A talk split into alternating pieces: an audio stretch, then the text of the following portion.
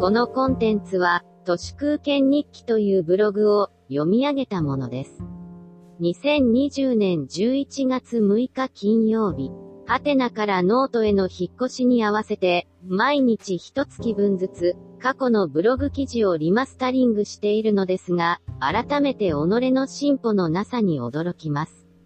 ほとんど何も変わっていません。苦笑してしまいます。こちらはほとんど変わってないのですが、コロナ禍もあり、世の中がこちらへ寄ってきているというのが正直な思いです。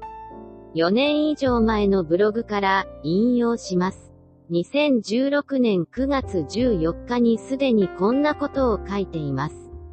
本音を申せば、もはや出社も不要ではないかと思う。インターネットが組織を無用の長物にしたということは、組織の入れ物であるオフィスも無用の長物である。税金や頑張りに何の意味もない。結果が全てである。会社などのヒエラルキー型の組織は、インターネットのない時代のインターネットでしたので、インターネットが普及すればするほど、大きな組織はいらなくなります。ヒエラルキーは、細かれ、早かれ、自立分散型のネットワークによって滅ぼされます。少なくとも、ヒエラルキーの何を滅ぼし、何を残すのかを決めるのは、ネットワークの側であり、大きな組織は必ず立ち行かなくなります。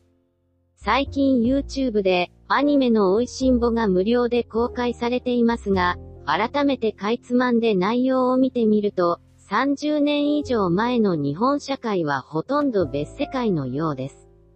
特に、美味しんぼを見て驚いたポイントは次の3つです。まず東西新聞の記者たちが、まだレッツノートの取り敵をしていません。彼らのオフィスにはワープロさえなく、原稿を手書きしています。当然ながら、取材のメモも手で書いています。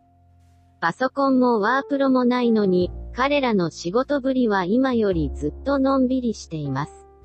今の新聞記者なんて、記者会見に来ても事前に決められた記者以外一切質問もせず、レッツノートで発言を打ち込んでいるだけです。ガースーに誘われれば、パンケーキパーティーにもホイホイついていきますし、まさしく心をなくした朱子学カルトでしかありません。新聞の権威みたいなものももはやなく、文化の担い手という存在意義も、ほとんど日本の新聞には残っていないように思います。二つ目の驚きは、山岡四郎のアルコール依存症ぶりで、毎晩高級割烹やバーに通い、二日酔いのまんま、午前中は資料室や屋上で寝ています。